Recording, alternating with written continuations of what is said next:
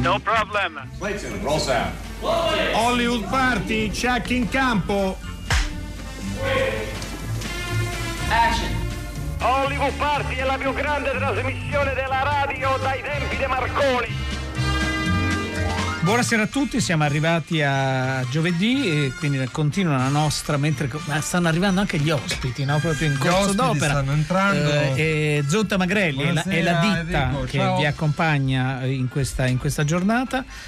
Due degli ospiti erano già seduti, sì, precisi, puntualissimi, che sono appunto il regista Leonardo D'Agostini del film, uno dei film che esce oggi, Il Campione, e la sceneggiatrice, una delle sceneggiatrici, perché è un team di scrittura, Antonella Lattanzi, mentre sono arrivati proprio sulla sigla due zuzzurelloni ai quali vogliamo molto bene, che stiviamo tantissimo, che sono due produttori registi, che è una sono delle figure non inedite, diciamo così, nella storia del cinema, ma neanche così consuete. No, se sono arrivati tardi divideranno un microfono e anche le cuffie. Come si dividono le cuffie? No, perché la devo spaccare. Buonasera a tutti. Ciao a tutti, noi siamo i zuzzurelloni. E gli zuzzurelloni, come li chiamo affettuosamente, Sydney Sibilia e Matteo Rovere. Benvenuti, ciao, bentornati soprattutto. Allora, questa è Hollywood Party e oggi è una giornata per noi speciale per vari motivi, perché il 18 aprile del 1994 Dario era appena nato, esatto, è andata in onda la prima puntata di Hollywood Party, quindi proprio oggi compiamo ufficialmente i 25 anni di messa in onda, ecco, chiamiamola. Ed è giusto così, dirlo con questo entusiasmo. Esattamente. Noi festeggiamo così, con questo entusiasmo. Oggi compiamo 25 anni, esatto, con compostezza. Perché noi siamo per l'understatement proprio. Sono settimane che facciamo dei numeri, diciamo, radiofonici. Ma dov'è il vino, scusate? Non si può portare, grazie. Sai che è vietato portare il vino? Dov'è il vino analcolico, scusate? Neanche quello non lo beviamo perché fa venire. Siamo contro gli zuccheri. Fa venire il mal di stomaco. Lo so, tu volevi più enfasi, sì, invece noi preferiamo questo tono. Festeggiare 25 anni è un traguardo importante. Ammazza, è tanto 25. Manco Striscia la Notizia, proprio, manco Un Giorno in Pretura. Che sei giovane. I programmi longevi, come si chiamano? No, è vero. David Letterman. Che non lo fanno più. No, però è andata avanti molto di più, insomma, quindi per raggiungere noi dovremmo aspiriamo a diventare il programma più longevo all time. Questa è una dichiarazione. Anche al 100° anniversario il tono sarà addirittura un po' più così, con il respiro affannato dall'età. Abbiamo compiuto 100 anni. Esatto. Ma è bello dirlo, è così, bello, no? Con la voce un po' rotta di quelli che hanno 100 anni. È assolutamente in controtendenza. Allora 335 56 34 296, se volete interagire con i nostri ospiti, se volete farci gli auguri, sono sempre naturalmente graditi. Potete come sempre ascoltare o riascoltare la trasmissione dal sito di Radio 3, potete scaricare in podcast le puntate.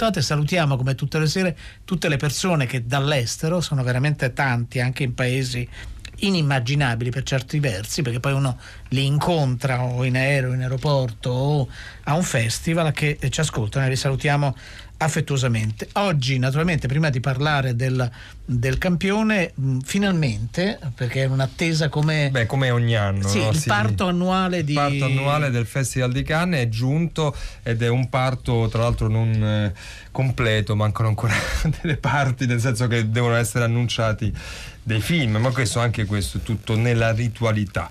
Sono stati annunciati 18 titoli, mi sembra, io non l'ho contati, ma mi sembrano 18. Quindi ne mancano almeno 4, diciamo. Ne mancano 4. In conferenza stampa Thierry Fremont stamattina ha detto per l'appunto che annuncerà e snocciolerà i titoli che mancano uno a uno fino al 14 maggio. Io non voglio immaginare il regista o la produzione che verrà annunciata il 13 maggio, cioè è da suicidio, perché insomma poi casomai dopo 7 giorni devono andare a Cannes. Ovviamente lo sapranno prima, però insomma va bene, questo è lo stile di Cannes. Cosa possiamo dire? Che c'è il film di Marco Bellocchio, Il Traditore, in concorso. La voce era così, si era dilatata ed era aumentata nelle ultime giornate. Il film Cannes quest'anno comincia il 14 di maggio e chiude il 25 di maggio.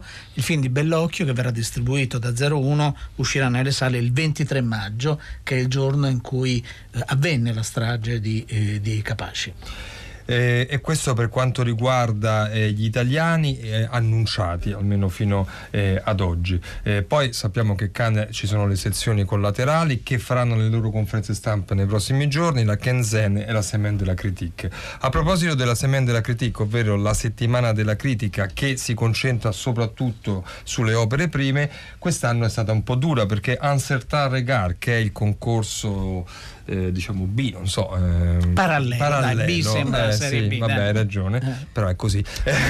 No, non è così, adesso sta parlando il produttore creativo, vabbè, insomma, comunque l'altro concorso conta ben 6 opere prime, che sono tante anche per Cannes, quindi secondo me su questo Fremo ha voluto dare un segnale, e poi ci sono degli autori molto amati dai cinefil, insomma, tipo Albert Serra, che altre volte sono al Festival di Locarno oppure alla Kenzen, che sono arrivati a Un Certain Regard. Quindi mi sembra a occhio che quest'anno Un Certain Regard abbia un altro passo rispetto a è un altro sguardo in tutti i sensi, possiamo dire questo, prendendo esatto.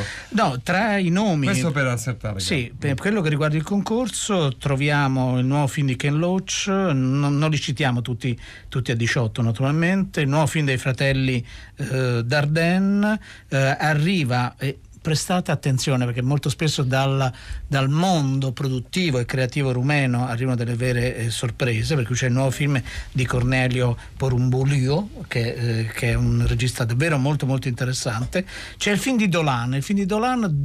Tutti si diceva, però come sapete i giornalisti sbagliano spesso e volentieri, sembrava annunciato in concorso a Cannes, sembra che ci siano stati vari problemi produttivi di rapporti con alcuni elementi del cast, e comunque lo vedremo lì. C'è il nuovo film di Malik, si sarà ripreso, continuerà a massacrarci con le sue storie. È un po' cattivello, dai. Sì, c'è chi piace Malik. A me mi piace Malik. Ma anche Malik, l'ultimo Malik. The Tree of Life. Anche The Tree of Life mi è piaciuto, sì. Cioè, vabbè, pensa quanto sono distante io. No, certo, no. Vero. Quindi, se mi è piaciuto a me, non è che... No, poi ne ha fatti altri, tipo quelli dopo, proprio non ho visti, mi sa.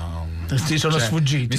No, c'è quello dopo The Tree of Life, ha fatto uno... Ne ha fatti molti, certo. Ne ha fatti un altro paio, però, diciamo, meno clamorosi. Ho citato The Tree of Life perché era quello anche più concettuale, sì, esatto, sì. È bello proprio perché, cioè, è sempre bello se tu scegli una strada e poi la percorri fino in fondo senza nessun tipo, no, sono d'accordo, cioè con un integralismo tipico delle persone. No, quello è bello rispetto alla coerenza. Lui ha studiato filosofia, forse anche laureato in filosofia. È anche un traduttore.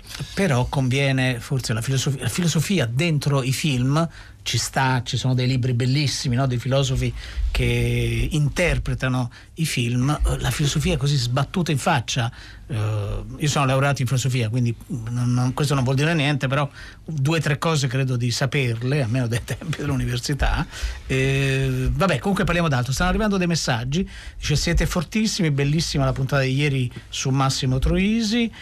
Poi qualcuno... pensavo diceva a noi, penso. No, non ancora, non l'hanno ancora visto. Abbiamo detto ancora niente. Esatto, vedi, poi grazie. C'è Michela che dice: mannaggia, mi sono persa 10 anni d'ascolto, perché ci ascolta soltanto da 15 anni. E Michela, vabbè, ormai quelli sono i 10 anni non... Però c'è il podcast, Michela, volendo, ma c'è un antico podcast. Quello ormai è sui 78 giri ancora sta, esatto. Quindi non si può fare nulla. Poi qualcuno dice avete parlato di B.B. Anderson, nessuno è perfetto. Sì, ne abbiamo parlato, l'abbiamo ricordata lunedì se non sbaglio. Poi cos'altro? Vabbè, insomma, li stiamo stampando però i vostri messaggi, grazie, ringraziamo tutti. Vogliamo ascoltare prima di lanciare il primo indizio del quiz. Come sapete, già da ora l'indizio bonus lo trovate sulla nostra pagina Facebook, proprio un frammento, sono appena 20 secondi del Traditore.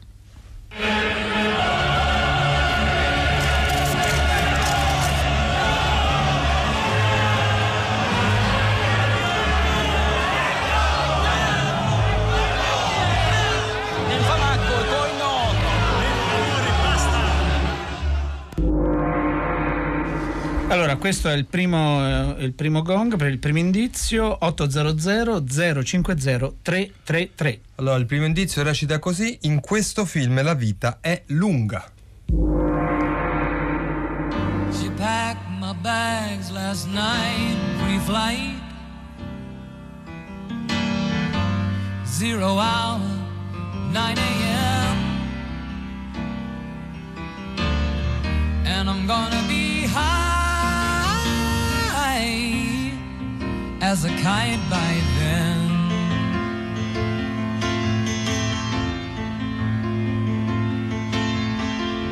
I miss the earth so much, I miss my wife. It's lonely out in space on such a timeless flight.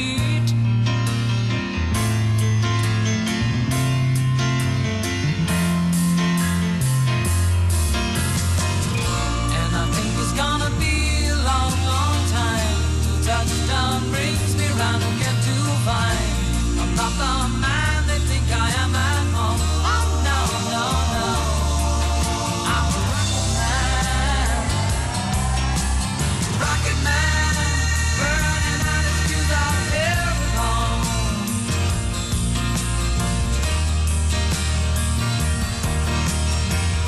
And I think it's gonna be a long, long time till touchdown brings me round again to find I'm not the man they think I am at home.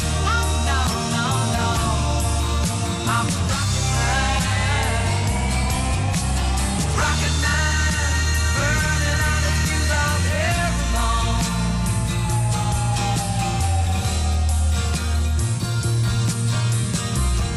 Mars ain't the kind of place to raise your kids. In fact, it's cold as hell. And there's no one there to raise them if you did.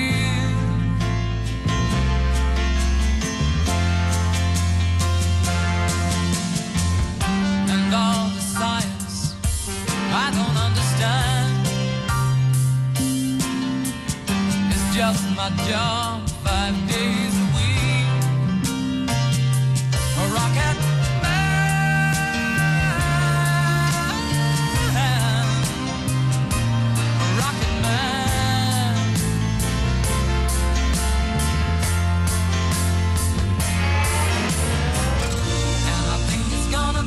Allora questa canzone l'abbiamo dovuta ascoltare per intero perché Sidney da una parte e Dario quasi per intero la volevano cantare, sono entusiasti. Mitica roba, è bellissima, come sapete ha un'energia pazzesca. Anche il titolo di un film biografico che dovrebbe essere a Cannes, almeno per ora però non l'abbiamo trovato in nessuna delle sezioni, almeno così annunciavano alcune giornali americani qualche giorno fa. Tra l'altro arrivano veramente tantissimi auguri, qualcuno siamo battuti da Sereno Variabile al Sydney. Sereno Variabile, che cos'è precisamente Sereno Variabile?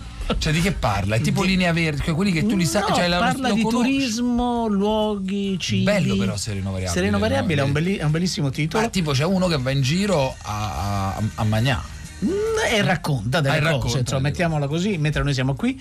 Poi c'è qui non si mangia, non si beve, sappiamo che tutto stiamo festeggiando i 25 anni con dell'acqua del rubinetto. Vedi, però qualcuno a proposito di questo tono diceva vi auguro altri 250 anni con l'understatement alla Magrelli, proprio testuale, perché siamo sani, dobbiamo essere. Mentre c'è un ragazzo di 11 anni, Davide, che fa gli auguri in particolare a Dario Zonta. Davide ha incorniciato il suo autografo, pensate a che livello, perché anche noi abbiamo dei fan e io lo dico perché quando lo incontro mi stupisco. Poi avere un fan di 11 anni è una roba fighissima e mi sono sciolto, quindi caro Davide tanti saluti. Allora Il Campione, il film d'esordio di Leonardo D'Agostini, è uscito da poche ore, è uscito proprio uno dei film di questo fine settimana e speriamo anche di tante altre settimane. Ed è un film che ci ha sorpreso, Dario, no? Ne stavamo parlando prima in redazione, l'abbiamo visto in due momenti diversi per vari aspetti, per varie cose. Vuoi cominciare tu?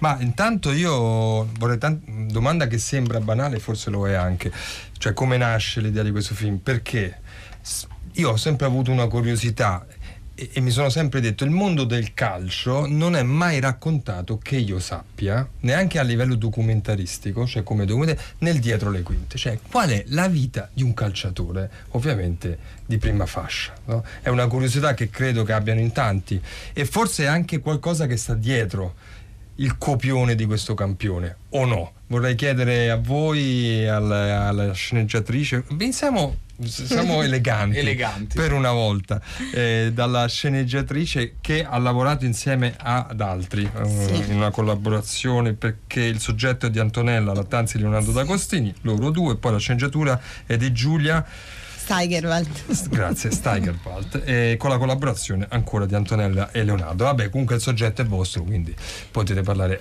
bene di ciò. Sì, è nato da una notizia su Balotelli, che aveva ricevuto un tutor.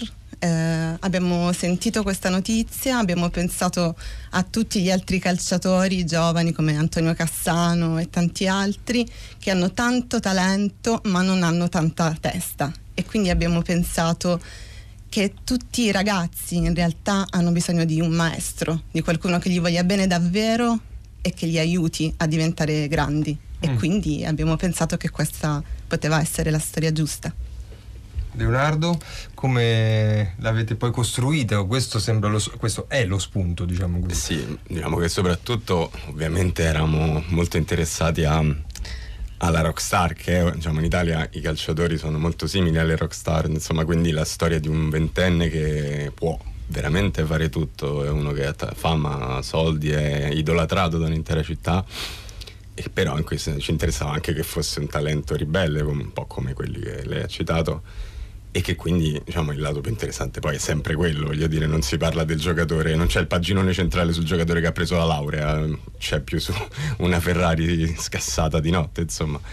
E ci piaceva entrare in questo mondo attraverso gli occhi di questo sfortunato professore che ha il compito di provare a dargli una direzione, una disciplina.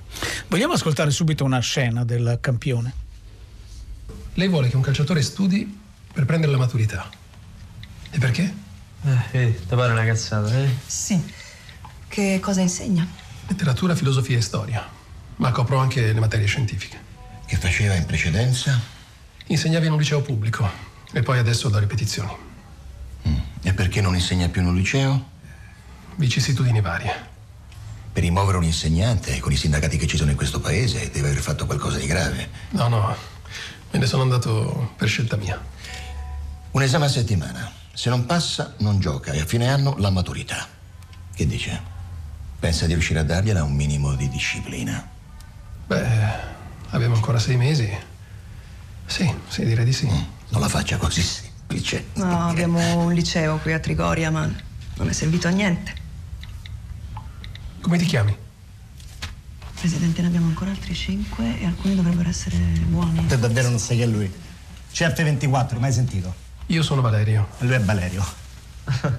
L'hai già pensato al programma? Qui abbiamo il nostro programma del liceo, ovviamente. Davvero lei non ha idea di chi sia lui? Cioè tu non segui il calcio? Segui i mondiali, sì. Benissimo, grazie mille per essere venuto, le faremo sapere noi il più presto.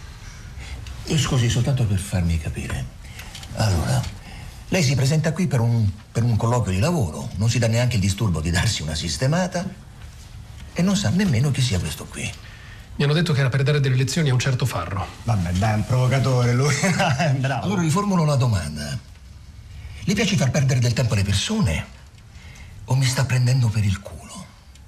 No, guardi, io non prendo per il culo nessuno. E non mi sembra un problema non sapere chi è il ragazzo. Mi hanno detto che era per dare delle lezioni, io questo lo so fare, altrimenti siete voi che state facendo perdere del tempo a me. E tu perché ridi sempre? Non ti dà fastidio che parlino tutti al tuo posto? Allora usciamo per un attimo dal Campione e poi ritorniamo su questa scena, perché abbiamo sentito le voci di alcuni dei bravissimi protagonisti e poi quando si sente solo la voce si apprezza ancora di più, no? L'interpretazione degli attori, lo sappiamo da 25 anni, però ogni volta lo ripetiamo e ci stupiamo. È il momento del secondo indizio, 800 050 333. Allora, il gong c'è già stato? C'è già stato. Allora, in questo film quando è notte si legge e si compone. Allora, torniamo a parlare del Campione. Il Campione è difficilissimo comunque. Come sempre, ma lo indovinano. E poi indovinano, guarda, da lunedì hanno sempre indovinato. Sono veramente bravi. Allora, il film è prodotto da Groenlandia, che è rappresentato qui da Matteo Rovere e Sydney Sibilia, da Recinema, ed è distribuito dalla 01. Mi lego alla cosa che chiedeva prima Dario.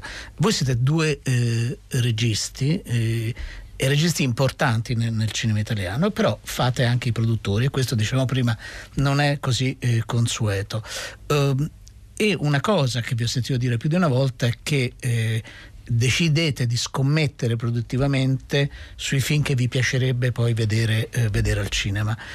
In questo progetto che cosa vi piace da poter vedere al cinema, che cosa vi interessa? Perché si parla di calcio, ma poi lo scoprirete vedendo il film, non è solo una storia di calcio. Però appunto partiamo, che cosa vi è piaciuto da dire portiamolo sullo schermo? Ma guarda, mi lego a quello che diceva Dario prima, cioè che noi in realtà non è che raccontiamo il dietro le quinte, è che il dietro le quinte non esiste più nel calcio, no? Mm-hmm. Cioè c'è talmente un'attenzione morbosa e che non esiste più dietro le quinte, la gente sa tutto e vuole sapere tutto di questi ragazzi che sono l'apice di un'industria miliardaria, e hanno 19 anni, e quindi non è la cosa più semplice del mondo, perché la banalità sarebbe dire questi hanno tutto quello che vogliono, invece in realtà no, e quindi diciamo l'emblema, come diceva Leo prima, della rockstar, e questa è una cosa molto complicata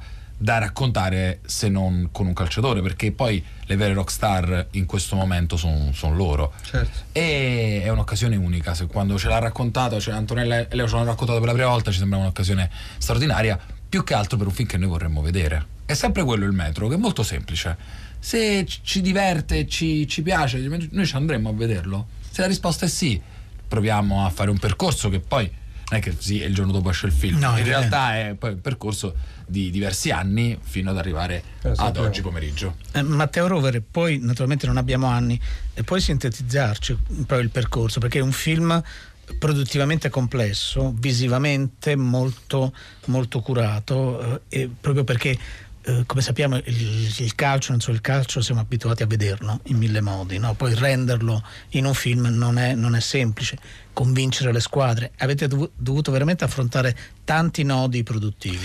Sì, diciamo che l'idea era quella appunto di supportare il lavoro di Leonardo con quello che secondo me e secondo noi deve fare il produttore, cioè che cos'è il produttore, di cosa si occupa effettivamente, perché è una domanda sempre molto difficile. A me ancora alcuni amici che non hanno bene idea di che cosa sia effettivamente questo mestiere mi dicono: ma metti i soldi tuoi per fare i film, e quindi quanto hai speso per questo film? Cioè, guarda, no, francamente, tra l'altro io ho prodotto 11 film e abitavo ancora in 55 metri quadri a Piazza Tuscolo e quindi diciamo è un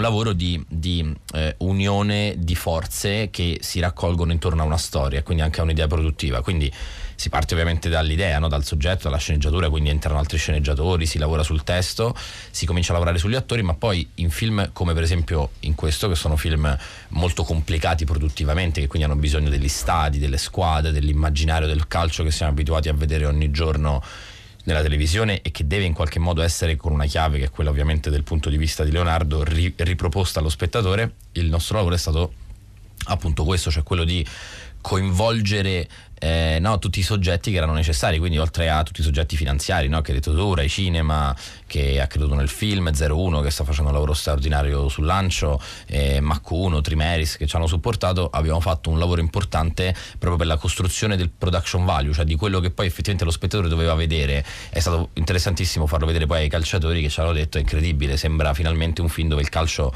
è percepito, e poi di fondo in realtà il calcio è solo uno sfondo, perché poi anche e soprattutto a chi non è interessato appassionato di pallone, il film mi piace tantissimo perché racconta una storia umana, racconta un rapporto. In questo percorso la squadra che ha creduto di più nell'idea è stata la Roma, che ci ha messo da subito a disposizione le strutture, le infrastrutture, le immagini, tutta una serie di cose che erano necessarie. Da lì abbiamo avuto tante altre squadre, la Sampdoria, il Sassuolo, il Chievo, la Lazio, che ci hanno aiutato a mettere insieme il film e a fare in modo che Leonardo avesse a disposizione tutto quello che serviva per costruire e creare queste immagini. Quindi io credo molto che il nostro lavoro di produzione si divida un po' in due parti. Una parte è la parte finanziaria, che è importantissima, è fondamentale, ma poi c'è tutta una parte creativa, che è quello che io anche ho sempre cercato nei produttori dei miei film, cioè un contraltare creativo e anche un qualche cosa, una persona, poi di fatto un artista, se vogliamo, che sa capire quanto è complicato fare un film e che quindi non si spaventa e aiuta il regista a portare a termine l'opera. Ormai nel mio caso questo ruolo è diventato talmente, come dire, osmotico, che mi sono perso, sono schizofrenico e quindi io non so più cosa sono, grazie a Dio. Allora, prima dicevamo le voci che abbiamo sentito, le ricordiamo, no? Abbiamo sentito Stefano Accorsi, il rumore che sentivate del telefono era quello compulsato, perché Dario ci tiene, abbiamo tutti i modalità aereo, ci tengo a dire. È vero, vero. Non partiva da qui, non nasce da qui, perché è nostro, perché Dario è severissimo, mentre Andrea Carpenzano, che interpreta il ruolo di uno dei protagonisti del film, è il calciatore, per intenderci. Poi abbiamo sentito Massimo Popolizio e poi ce n'è tanti altri, quindi è un cast importante. Tu sei alla tua opera prima. Come ti sei regolato, Leonardo? Perché Accorsi, Popolizio hanno una valigia dell'attore molto ampia, hanno un baule, anzi, actor dell'attore, no? Esatto. Andrea Carpenzano lo conosciamo da poco tempo, però sicuramente sta dimostrando un grande talento. E quindi come hai orchestrato tutto? Ma guarda, devo dire che c'è stato sin da subito molto entusiasmo e anche un clima di grande collaborazione, in particolare adesso parlo di tutti gli attori, ma in particolare Stefano. Con lui abbiamo proprio, come dire, costruito pezzo questo personaggio, un rapporto, devo dire, di grande ascolto da parte sua, di una grande voglia di fare qualcosa di diverso, insomma è stato veramente bello. È stato un rapporto che anche con Andrea, con Carpenzano, il loro rapporto, che poi questo film è una storia d'amicizia principalmente, prima che una storia di calcio, e il loro rapporto che che si è costruito un po' come nel film, è stato un lento avvicinamento, insomma, un po' come il film, nel senso che all'inizio non si conoscevano, poi si sono annusati un po' alla volta, hanno cominciato ad avvicinarsi e, insomma, devo dire, il rapporto è stato un po' come un film nel film, in un certo senso. Questo è un dato interessante, quindi è anche un documentario su come interagiscono gli attori di un film. Sentiamo un altro passaggio da Il Campione. Ciao. Come va? Ma fa una mano? No, non so, bisogno, grazie. Non ti posso convidare a cena, eh? Me sono lasciato, da poco, però me sono lasciato. Ti vorrei invitare, una domanda, non un'affermazione. Vabbè, ti emozionato. Capisco che è facile, però insomma. Ti posso dare la mano, mo? Domani sera. Ah, dammi il numero.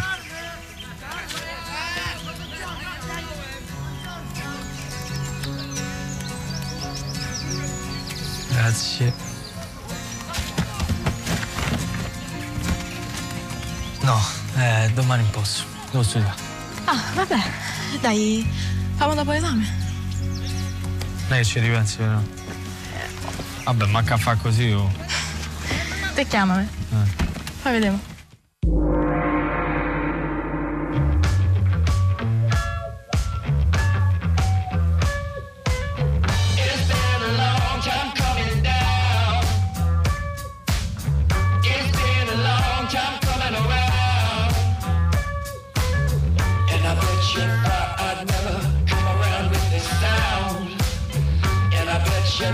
Come around to your town.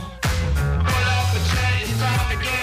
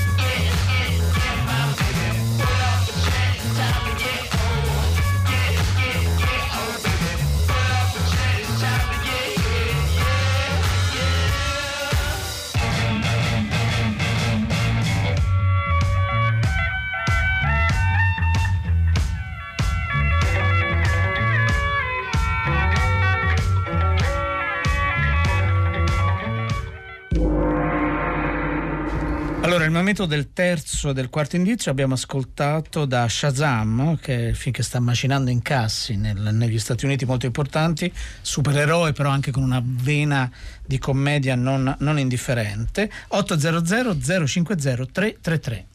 Allora, il terzo indizio recita così: in questo film c'è un proiettile inconsueto. Chi è che ha fatto questo quiz? Credo l'Arcadia. Arcadia, complimenti. L'indizio bonus è: in questo film c'è un insolito rispetto della vita umana. Forse stasera non ce la fanno. Nel buio, no, stasera perché i giorni precedenti l'hanno ci hanno seccato. Il GOG a che serve? A noi per darci una sveglia. No, esatto. Perché è proprio randomico. Intanto scatta sto gong. È abbastanza randomico. Allora sono arrivati. No. Vi leggo. Dunque, Paolo scrive: di Matteo Rovere mi è piaciuto molto l'inconsueto Veloce come il vento, sempre interpretato da Accorsi, e forse inconsueto lo potremmo utilizzare come aggettivo anche per Il Campione. Io pensavo che era il titolo di un film di Matteo Rovere, l'inconsueto. Dopo incompreso l'inconsueto non sarebbe male. Mentre questo credo vi faccia piacere a tutti, dice la clip del Campione, la prima che abbiamo ascoltato, mi ha letteralmente stregato. Lo scrive Stefano, quindi almeno non sia un vostro amico, forse è Stefano Accorsi. Ma il numero di telefono non mi sembra il suo. Pensa come siamo una squadra coesa, è capito? Vero, siamo tutti là. Quando c'è Stefano in promozione, noi andiamo lì e scriviamo grande Stefano Accorsi. Esattamente. Allora, torniamo a parlare appunto del Campione di Leonardo D'Agostini. La domanda che vorrei farvi, perché prima Matteo parlava dell'organizzazione produttiva del film e quindi dell'avvicinamento con le squadre e via dicendo, ma anche in fase di costruzione della storia. Voi avete lavorato con qualcuno del mondo del calcio per darvi, proprio parlo della scrittura, ecco, per dare elementi di, diciamo, verosimiglianza, realtà, non so, qualcosa del genere, oppure avete lavorato da voi? Ma diciamo ci sono stati Leonardo D'Agostini sta parlando. Comunque con Sydney che hanno lavorato, ve lo dico, è un espertone. A parte c'è Sydney che è un'enciclopedia. Sydney adesso ci dirà anche la sua. Però poi ci ha aiutato un giornalista, posso dire il suo nome, Matteo De Santis, che è un giornalista sportivo che ci ha dato una grande mano, ci ha fatto incontrare Walter Sabatini, che insomma è una specie di monumento, un incontro incredibile, meraviglioso. Abbiamo parlato di letteratura russa, cioè insomma, una cosa che è una persona. E ditecelo però, che insomma ci ha dato udienza, insomma ci ha anche aiutato, dato grandi indicazioni, ci ha un po' scortato in questo mondo. Poi parallelamente abbiamo anche fatto un lungo studio anche delle biografie dei calciatori, insomma ce ne sono tante, diciamo, principalmente abbiamo cercato quelli più problematici, però poi per esempio Balotelli, abbiamo detto Best, che possiamo considerarlo proprio il capostipite, però anche Ibrahimovic, che è un po' diverso da loro in quanto, come dire, è uno che la sua carriera è riuscita a tenersela stretta. E insomma, studiandoli abbiamo capito una cosa, cioè che hanno veramente tante cose in comune queste biografie, perché ognuno di loro parte da, diciamo, un po' in generale un calciatore è uno che per definizione viene allontanato dagli effetti e dalla famiglia molto presto e vive in un mondo di adulti. E poi spesso capita che vengano, diciamo, da situazioni familiari un po' particolari, insomma, e questo appunto c'è chi il carattere ce l'ha e riesce a resistere anche in un mondo pieno di pressioni come quello del calcio, e c'è chi invece magari fa più fatica a viverci. Una cosa che volevo chiedere, Matteo Rovere lo diceva prima, forse anche Sydney Sibilia, si parla di calcio, però è una storia d'amicizia, è una storia nella quale qualcuno, in questo caso il personaggio interpretato da Andrea Carpenzano, si forma in questo universo però apparentemente maschile o totalmente maschile. I personaggi femminili, Antonella Lattanzi, hanno un ruolo non indifferente, e questo lo dico proprio perché il film non è un film stretto, no? Non sta dentro i 90 minuti o il perimetro di un campo di calcio. Sono importanti, sono molto importanti. Ci sono 3 personaggi femminili principali che sono il motore della storia e di tutto quello che succede ai personaggi maschili. abbiamo pensato ad un film che non fosse assolutamente per maschi, in cui sì, ci sono due protagonisti maschili, ma in realtà cercando di raccontare la storia di tutti e quindi di rivolgerci sia a uomini che donne, sia a grandi, sia a giovani, a piccoli. Perché per noi era importante raccontare questo rapporto di amicizia che diventa quasi un rapporto di amore tra queste due persone, e il fatto che ci siano due persone che si sono perse nella propria vita e che poi, riuscendo ad incontrarsi e a trovare uno scambio l'uno con l'altro, riescono a diventare grandi tutti e due in qualche modo. Dunque è arrivata una questione che riguarda il film, ma va al di là del film. Dice, è venuto fuori quanto, non so se durante gli incontri, nel film non mi pare, a me non è il cuore del film questo, è venuto fuori quanto le società usino il calcio per far denaro, mentre in passato cercavano di fare il miglior calcio possibile. Una domanda impegnativa. Molto impegnativa. Sydney Sibilia, però, che abbiamo capito che sei l'esperto. Ma non lo so. Io in realtà, quando vedevo un articolo tipo assurdo, lo mandavo a Leo, tipo quando Pogba era andato a Miami per tagliarsi i capelli. Mi sembrava una cosa molto logica, perché se il tuo parrucchiere è a Miami è una certa colpa tua. Cioè, se c'è l'Atlantico tra te e il tuo parrucchiere, che dobbiamo fare? Esatto. No, ma in realtà, cioè, è chiaro che il calcio è una di quelle industrie in ascesa, cioè ci sono sempre più soldi, e quindi non è che le società prima non erano interessate ai soldi o erano interessate a fare bel calcio. Credo che anzi adesso sia, cioè, è quasi lo stesso campo nostro, è il settore dell'intrattenimento, è un intrattenimento che attinge dallo sport, no? Come altri tipi di intrattenimento attingono magari dall'arte, e cioè la Champions League sì, sono degli atleti, però sono anche 22 aziende che sono dentro altre aziende, insomma sono movimenti macrofinanziari. È sempre stato un po' così, adesso è semplicemente un po' di più, perché l'attenzione continua a crescere, soprattutto da altri mercati, no? Si interessano al calcio, che sono quelli dell'Asia o certo. Degli Stati Uniti, il Sud America, insomma. E quindi è tutto qua. È tutto qua. Una cosa che volevo chiedervi, no? Perché torno all'aggettivo inconsueto. Sia il film di Matteo, che tutti ci ricordiamo, quello famoso, di Matteo Garrone, però no, di Matteo Rovere, è vero, che è un inedito. Però sia Sydney Sibilia che Matteo Rovere, quando decidono di dirigere delle storie, questa è la mia valutazione, la cosa che apprezzo di più è che fate non solo dei film che mi sembrano buoni, belli, interessanti, riusciti, che però non sono dei film ovvi. Questo credo che nasca dalla vostra curiosità, da una vocazione, chiamiamola così. Però il cinema italiano sembra molto pigro, ma non che vi debbano copiare, no? Allora mi interessa il vostro punto di vista. Voi potete dire, perché lo chiedi a noi se noi già, no, ci muoviamo al di fuori di certe corsie prestabilite. Vabbè, stiamo noi qua, e tu giustamente lo chiedi a noi. No, lo chiedi a voi perché poi lavorate in quel senso, sia quando fate i produttori, lo so, sia quando poi decidete di dirigere un film.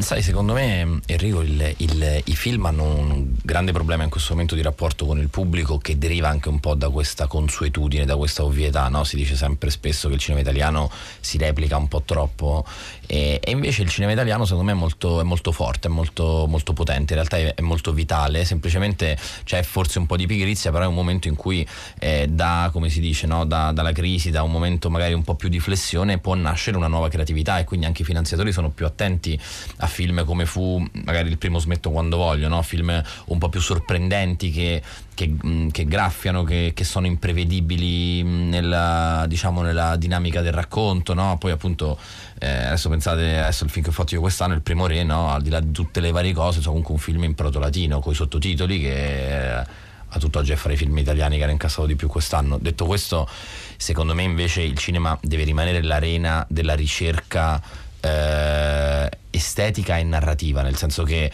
la televisione ora è molto più forte, ha una qualità molto maggiore rispetto a qualche anno fa, e quindi il cinema arranca. E invece il cinema non deve avere timore, non deve aver paura della sua unicità di racconto, non deve aver paura di essere il luogo dove le storie, i generi si incontrano e dove in qualche modo, no, si fa anche quella, se vuoi, sperimentazione per un grande pubblico che poi la TV, con tutto il rispetto per la televisione, la facciamo anche noi, deve un po' poi ricevere, no? È l'arena sperimentale, quindi è un po' un dovere nostro fare storie forti, incisive. Secondo me il film Il Campione, il film con cui usciamo oggi al cinema, è un film che ha anche una sua classicità, se vogliamo, no? Anche una sua linearità di racconto. Leonardo gli ha dato un linguaggio molto potente, che è il linguaggio poi che merita, secondo me è un linguaggio che merita di essere visto nella sala cinematografica e non in televisione o sul cellulare men che mai. Però è un film che ha un impatto emotivo forte sullo spettatore, ha un racconto estetico da sala, da grande schermo, e però ha anche, no, riprende anche una struttura molto classica, cioè ha delle cose secondo me molto, molto belle e positive, che è come se ogni tanto il cinema italiano si scorda, no? Si scorda che esistono, no, delle scuole in senso lato di racconto, di drammaturgia, e questa è una risorsa, perché poi muoversi all'interno, no? A me piace molto per esempio il cinema di genere, perché il genere non è affatto una gabbia, ma è un'arena, è una scatola nella quale tu usi un linguaggio che per lo spettatore è codificato, e lì dentro lo puoi sorprendere, cioè quanto ci emozionerà la storia di questo, di quel personaggio, o questa a quella relazione. Per esempio io, quando feci Veloce come il vento, pensai molto a un libro che aveva scritto proprio Antonella Lattanzi, che non conoscevo, e quindi l'ho chiamata, e avevo trovato in quelle pagine, se vuoi, una grande proprio, non so spiegarti, l'elettricità tra i personaggi, che poi io avevo che era una storia di tossici, no? Come possiamo dire, proprio una storia proprio dei tossici. Ma proprio molto più tossici di Accorsi, e proprio i tossici, quelli belli ivi, belli pesanti, diciamo, che però c'era un'umanità, una luce dentro questi personaggi che mi sembrava incredibile da applicare, e con ci ho un po' chiacchierato, le ho dato un po' di consigli, stavamo scrivendo, no? Con altri sceneggiatori, con Francesca Manieri, con Filippo Gravino, e Antonella mi aveva dato un po' di idee, un po', cioè, ne c'eravamo un po' confrontati, perché per me volevo dare a quel tossico che era Stefano Accorsi, poi Loris, il ballerino, un po' la luce che avevo sentito in quel romanzo, e senti come in questo caso abbiamo applicato a un genere che è il film sulle macchine da corsa, che non c'entra niente apparentemente, un'umanità e un racconto che poi ha un'altra chiave natura. Vogliamo ascoltare, credo che abbiamo ancora una scena del Campione da proporvi.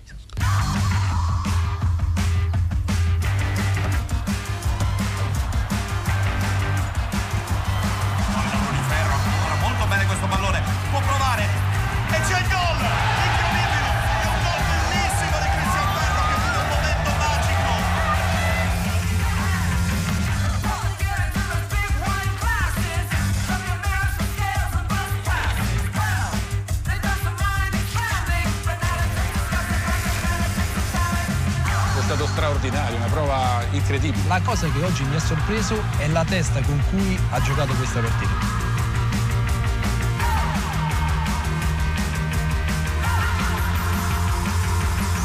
Adesso la Roma deve rinnovargli il contratto, fare una clausola altissima, perché secondo me non ha prezzo.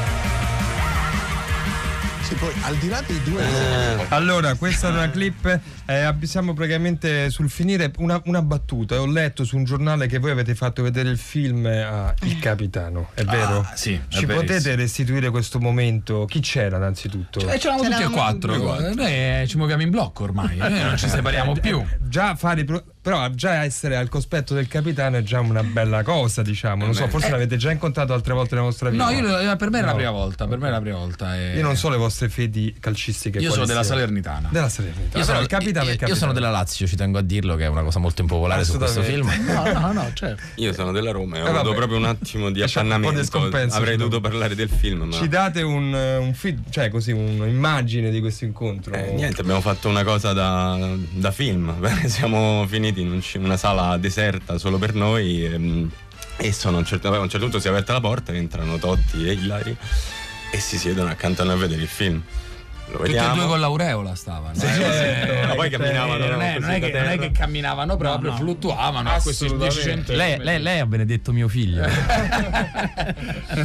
Allora, il vincitore non è in linea, si chiama Alessandro, però è stato Alessandro, e perché però, non è in linea? Non so, volevo farti parlare con i ragazzi, però vabbè, e vengo io e non sai. Allora, non c'è, il film è un film di Jim Jarmusch del 2013, un film notevolissimo che era sui vampiri, Only Lovers Left Alive. Era veramente un bel film. Anche quello inconsueto. Inconsueto, ecco. Benché come tutti i film di Jim Jarmusch, come quello che aprirà il Festival di Cannes quest'anno. Chi ha fatto questa puntata? Allora, l'hanno fatta senza ombra di dubbio Francesca Levi, Maddalena Agnisci, le nostre curatrici, Luciano Panicci, che ci ha permesso di andare in onda, poi in redazione Massimiliano Bonomo, Enrico Favaro, Erico, hai detto Erico, ma non importa. Ciao Erico. Riccardo Amorese, Leonardo D'Agostini, ciao. Matteo Rovere, ciao. Sydney Sibilia, ciao. Antonella Lattanzi, ciao. Grazie. Ciao. Ciao. Andate a vedere Il Campione.